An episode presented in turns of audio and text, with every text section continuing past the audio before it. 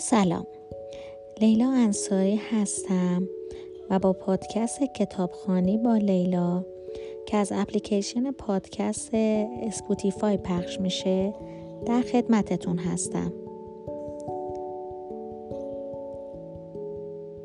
امروز یک بهمن 1400 با پرده سه و چهار کتاب راهنمای مردن با گیاهان دارویی نوشته عطیه عطارزاده در خدمتتون هستم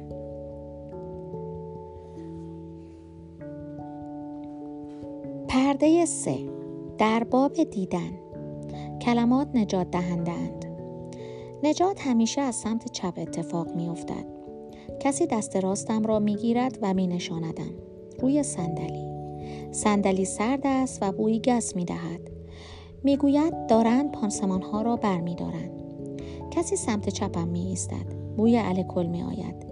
صدای کنده شدن گازهای الکلارود را از پوستم به وضوح می شنوم. گودی چشم ها ناگهان خنک می شوند. می گوید حالا می توانم چشمهایم را باز کنم. نیزه از نور حجوم می آورد به مردمک. عصب اصلی بینایی متورم می شود. سر تیر می کشد. مجبور می شوم پلک هایم را روی هم فشار بدهم. بعد از 17 سال اولین چیزی که ببینم اهمیتی جاودانه دارد. به جاودانه فکر می کنم. نفس عمیق می کشم. عمیق تر. دوباره چشمهایم را باز می کنم و سریع می بندم. بار سوم چیزی شبیه حاله نور دور سر سرگی فتیسوف می بینم. روشنی ملایمی است که حجم عجیب در آن دیده می شود. دقیق تر که نگاه می کنم می‌فهمم مربعی نورانی است که چیزی درونش تکان می خورد. سرم را کمی به چپ می چرخانم تا بهتر ببینم. نمی‌گذارند. روی چشمهایم پانسمان الکل آلود می‌گذارند. از لحظه ای که عضله پشت پای مادر را بریدم بوی الکل مدام در دماغم است. دوباره توی تاریکی فرو می روم. می‌گوید چیزی که دیدم پنجره است. می‌گوید هفته دیگر پانسمان را برای همیشه برمیدارند. یک هفته دیگر هم باید به دیدن فکر کنم. به اینکه اولین کسی که دیدم مردی عینکی بوده که خیره به من نگاه می‌کرده. ریش بلندی داشته و درست شبیه آخرین تصویری است که از تو پای آن بوته آقرقرها به یاد می آورم. چشمهایت روشن و گوشه هایش به پایین متمایل است. دو طرف سبیلت سیاه است و وسطش درست بالای برآمدگی لب کمی سفید شده. دیدن حجم سفیدی است که زندگی به آرامی درونش اتفاق می افتد. گسترشش می دهد و به آن تهمانده از بوی اصل می دهد. در بیمارستان همه چیز سفید است و من اشیا را آرام آرام میان این حجم سفید خالی تشخیص می دهم. اما در ربط دادن حس لمس اشیا با خودشان مشکل پیدا می کنم. چاقو آن چیزی نیست که پیشتر لمس کرده بودم. می درخشد و رنگش عجیب است. نمی‌دانم چه رنگی. هر روز که نور خورشید میافتد روی پای راستم صدای چرخهای ویلچری از سمت چپ می آید و یک لحظه پیرمردی را می بینم که رویش نشسته و با سرعتی ثابت از جلو در اتاق رد و ناپدید می شود. گیاه عجیبی پشت پنجره است. می‌گویی کاکتوس است. ما در خانه دروازه دولتمان کاکتوس نداریم اما من می‌دانم که کاکتوس پر از تیغ است. این کاکتوس اما تیغ ندارد. فقط وقتی دستم را نزدیکش می‌برم نوک انگشتانم میسوزد و این حسی است جدید. حس سوزش پیش از لمس. محلقا را اولین بار جلو در خانهت می‌بینم.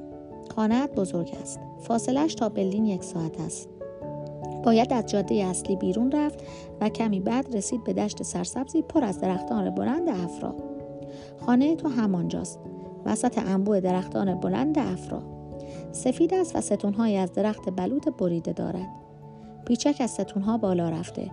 ترکیبی است از خانه بزرگی که پشت باغ گیلاس خوی بود و خانه مادام بواری. خانه پشت باغ گیلاس همان امارتی است که از اسب سیاهمان پیاده می شدیم و از شیر آبی که کنارش بود آب می خودیم. محلقا لباس بافتنی سبزی پوشیده دم در ایستاده و جور عجیبی نگاه هم می کند. چشمانش رنگ های عجیبی دارد. از ماشین که پیاده می شویم با احتیاط پیش می آید. موی بلندی دارد که در باد پشت سرش بلند شده. بغلم که می کند موجی از خشم می خزد زیر پوستم. ناخونهایم را توی تنش فرو می کنم. خودش را عقب می کشد. می داند توان عجیبی برای فرو کردن ناخون در گوشت تن آدمی زاد دارم. رنگ چشمانش کمی زرد می شود. از دیدن ترس در چینهای دور دهانش لذتی عمیق می‌برم. از ماندن جای ناخونهایم بر پوست سفید و شفاف بازوانش لذت می‌برم. از پله های چوبی که زیر پاهایمان صدا می دهند بالا می رویم تا به اتاق جدیدم برسیم در طبقه دوم ساختمان. بوی عجیبی می دهی. بوی تند و تیز اصل. این بوی هیچ کس نیست. پس به همین خاطر است که وقتی برای بردنم برگشتی هیچ تعجب نکردم. روی صندلی ننویی نشسته و منتظرت بودم. هنوز دستهایم شور بودن. هنوز لذت عمیق تکه تکه کردن زیر پوستم بود. در اتاقم آب بیرنگ است. لیوان سفید است با رگه های سرخ. پرده سبز است با لکه زرد و باد تکانش می دهد. موهای من سیاه است. پنجره مربعی آبی است که پشتش روی بام شیروانی سرخ زنی با موی نارنجی پیداست. شیر لیوان سفید است و داغ. تویش لکه های قهوه دارچین دارد. بوی دارچین تلخ است و حجیم. من حالا می توانم از جایم بلند شوم و بدون کشیدن دست بر دیوار دور اتاق بچرخم. لیوان سفید را به لبه پنجره می کوبم و وقتی شکست تیزیش را فرو می کنم توی دستم. می توانم جلوی آینه بیستم و خودم نگاه کنم بی اینکه تعادلم را از دست بدهم. خودم را می بینم. چشمهای درشتی دارم. ابروها و مویم پرند و سیاه. تکه شکسته لیوان را می‌کشم روی گونهام. خون سرخ نیست. گاهی آبیز با لکه های سرخ. پلک چپم کمی افتاده.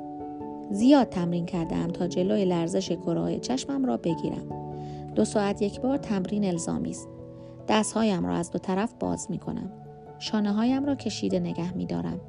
سر رو به جلو است. بیان که تکانش بدهم باید چشمها را به راست بگردانم و شست دست راست را نگاه کنم بعد نوبت چپ است این کار را باید حداقل ده بار بکنم. چشمها را بالا می‌کشم و به سقف نگاه می‌کنم. بعد پایین. گلهای قالی سرخند با برگهای سرمهای و سبز. تکه شکسته لیوان را می‌گذارم توی گودی کنار بینی و آرام فشار می‌دهم. لبهایم کوچکند و گونه هایم تخت.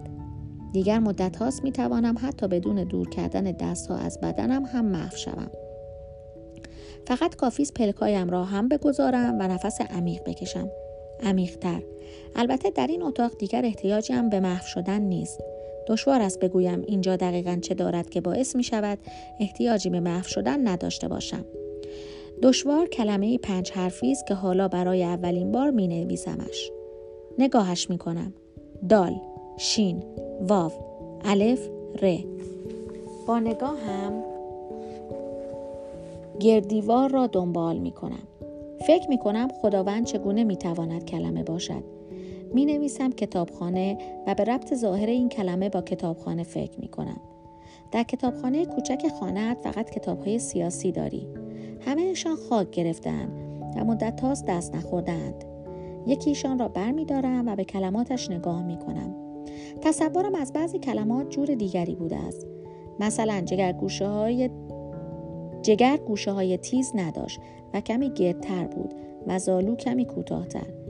می‌گویی زمان می‌برد تا به این شکل های جدید عادت کنم. پس به خاطر توست که شروع می کنم به نوشتن. می‌گویی کلمات نجات دهندن. زهر اتفاقات را می‌گیرند و در خود حلشان می‌کنند. اسبی از پشتت فرار می کند. سبز می شوی. نقطه کنار بینیم تیر می کشد. فکر می کنی من به شدت نیاز دارم نجات داده شوم.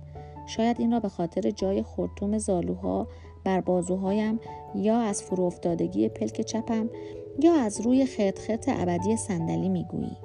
شاید هم رد خون روی دستهایم را دیده ای اما اشتباه می کنی من پیش از آمدن تو نجات داده شدم راستش را بخواهی دلیل نوشتن این چیزها برای تو فقط آن است که حالا سمت راستم شیخ ایستاده و مدام در در گوش چپم می‌گوید در این جهان پدر تنها کسی است که باید همه چیز را درباره اتفاق خانه دروازه دولت بداند تمام و کمال. پایان پرده سه. پرده چار در باب زندگی. من برخصم. بیدار شدن عجیب ترین کار جهان است. تا مدتها بعد از نابینا شدنم متوجه زمان درست بیدار شدن نمی شوم. مدتها طول می کشد تا بفهمم آدم وقتی بیدار می شود چه فرقی با وقت خوابیدنش می کند. یا اینکه آدم از کجا بیدار می شود و چه کسی می داند مرز بیداری و خواب کجاست.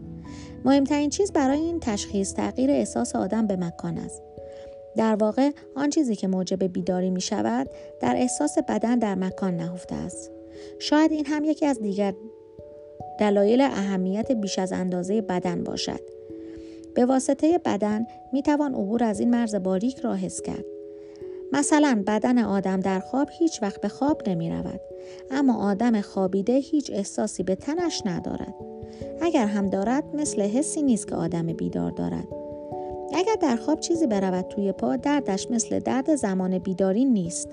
اصلا شاید دردی نداشته باشد یا دردش توان فرسا باشد. پس حس سطح بدن یعنی همان لامسه مهمترین جدا کننده جهان خواب و بیداری است. برای همین هست که یاد گرفتم برای درک بیداری تنم را خیلی نرم نیشگون بگیرم. دردم بگیرد بیدارم و می توانم در جهان واقعی از جایم بلند شوم و حرکت کنم. البته وقتهایی که گرفتن نیشگون بیفایده است روش دیگری به کار می‌برم. سه بار به خودم می‌گویم تو وجود داری و بعد متوجه عبور از مرز می‌شوم. در همه این سالها صبحها سر ساعت هشت بیدار شده ایم. مادر هر روز بعد از بیدار شدن مویم را شانه می کند و از پشت می بافد. موی خودش کوتاه است و از وقتی به این خانه آمده ایم از ارتفاع انگشتان دست من بلندتر نشده. می‌گوید مویش را یک بار در کاشان و بار دیگر در خوی گذاشته. خوی شهری است نزدیک ارومیه و زیباترین جای جهان است. خوی آخرین جایی است که به عمرم دیدم. از سواری کردن با پدر در باغهای خوی هم زیباترین تصویر جهان است. مادر می‌گوید وقتی کور شدم دکترها می‌خواستند چشمهایم را تخلیه کنند اما او نگذاشت و برای همین وقتی چشمانم را میبندم تفاوتی با دیگران ندارم. می‌گوید چشمهای درشتی دارم و وقتی بازشان می‌کنم تنها ایرادشان افتادگی پلک چپ است. پس از بافتن مو موقع ورزش است. بدن ما را تا جا دارد می‌کشیم. اجازه می دهیم تنمان حین کش آمدن فکر به گذشته را بیرون بریزد. می‌گذاریم هر طور دلش خواست تاب بخورد و این طرف و آن طرف برود. دستهایمان را قلاب می کنیم در هم و آرام یکدیگر را می کشیم. کشش بهتر است تا می شود آرام انجام شود. وگرنه ممکن است تن آدم مانند ساقه خشک بشکند. باید آب را توی بدن به راه انداخت تا تن را نرم کند. به جریان خون در رکهایمان فکر می کنیم مادر هر روز تکرار می کند به جریان خون در رکهایم فکر کنم. اگر زبان بدنم را بلد باشم از پس هر چیزی برمی آیم. مادر این کار را از پیرمرد همسایهمان در خوی یاد گرفت. مردی که می توانست با گرفتن نبز مرض را تشخیص دهد و با تجویز چنگ یا تن را به حال اولیه برگرداند. پیرمرد ریشه بلندی داشت و بدون شک میان ریشه بلند و فرزانگی ربطی هست. بعد از خوردن شیر و چند لقمه نان و پنیر وقت درس خواندن است. من از هفت سالگی هر روز از ساعت نه صبح تا دوازده ظهر درس خواندم. برنامه درسی هم این است که مادر برایم کتاب می‌خواند و بعد دربارهش حرف می‌زنیم. مادر می‌گوید حرف زدن درباره خوانده ها از خواندنشان مهمتر است. تازه آن وقت است که می توانیم رابطه من را با کتاب ها بفهمیم و خودمان را در آنها پیدا کنیم. کل این سالها مادر ساعت 9 صبح در صندلی ننایی فرو رفته و همه چیز با خیط خیط آغاز شده. اوایل سال 1288 مسعود زل سلطان فرزند ناصر شاه زنی از اشرافزادگان تهران را بر حرم خود افزود قاطرچیان که جهیز عروس از تهران به شیراز می بردن در کاشان از بدمستی بنای عربد جویی برداشتند و حتی پسر خوش سیمایی را به درون محل اقامت خود بردند. بازاریان برای رهایی به پهلوان حسین و برادرش شیر هاشم پناه بردند. آنان نیز به کاروان تاختند و غارت کردند. ماموران زل سلطان شیر هاشم را گرفتند اما پهلوان حسین گریخت و برای گرفتن خون برادر راهی تهران شد و سرانجام به سیاه چال افتاد.